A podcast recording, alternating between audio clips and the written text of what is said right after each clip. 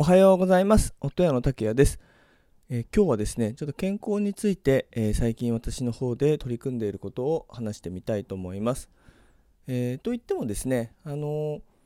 もう5分間、もう5分もかからないぐらいなんですけど、いつもやっていることを、まあ、今週ですね、ずっとやり続けたことがありまして、まあ、これから毎週毎週やっていこうかなとは、毎日毎日ですね、やっていこうかと思うんですが、もう本当にシンプルなことです。えまずは腕立て伏せ、腹筋、あとは逆立ちですね。えーこの3つを、えーやるようにしています。まあ、背筋も鍛えた方がいいのかもしれないんですけど、えーまずあの家の中でですね、もうすぐに実行できることとして、なんかダンベルを持ってこうやって上げたりとかっていうのって、意外にまあそこの作業までに時間かかるじゃないですか。で、あと、まあ、ジムに行ってやるっていうのはもちろんいいんですけど、そのやる気につながるっていうところなんですけど、ジム行くまでがですね、あのまあ、時間がない私 にとってですね、まあ、時間がないというのはあの決して忙しいというわけではなくてですね、あのまあ、今まだ家族の方で、えー時間がですね全然足りてないというところなのでそっちの方を優先しているので、まあ、そういったジムに行ったりとかですね外に遊びに行くっていうことがなかなかできないんですけどただまああの家の中でできることってよく考えたらあるなと思って、まあ、それが腕立て伏せ腹筋逆立ちのこの3つですね。もう本当に2畳のスペースがあればできるようなところなのででそれを始めてみるとあの、まあ、腕立て伏せを始めたきっかけというのがですねえまあパソコンを結構ずっと駆使して使っているとですねやっぱ肩こりがしてくるんですよね。で肩こりをしていてなんかもうすごい体が冷えてくるんですよ冬場になってくると。でこれはおかしいなと思って一度、まあ、整骨院の人の治療診察を受けたことがありましてその時に言われたことが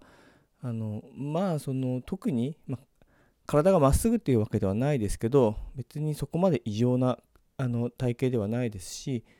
あのただ筋肉があの、まあ、背中とかにですね筋肉がついてないとその肩から、えー肩甲骨の下の方の、えーところが、まあ、あのそこで血が詰まっていてで神経が圧迫されて、えー冷えが起きるということを言われていたのでまずはあのストレッチのことをあの一生懸命教わってですねストレッチをやりながらやっていたんですけどまあそれだけでもやっぱり治らないんですよね。まああの良くはなってくるんですね。その以前よりは全然良くなってきてるんですがそれ以上のことができないので、えーまあ、次どうしたらいいかなと思ったらそうだあの筋肉をつけてくださいって言われたのでで筋肉をつけようと思って、えー始めたのが腕立て伏せですね。なのでまああの1週間ぐらいですのでそこまで今まだあの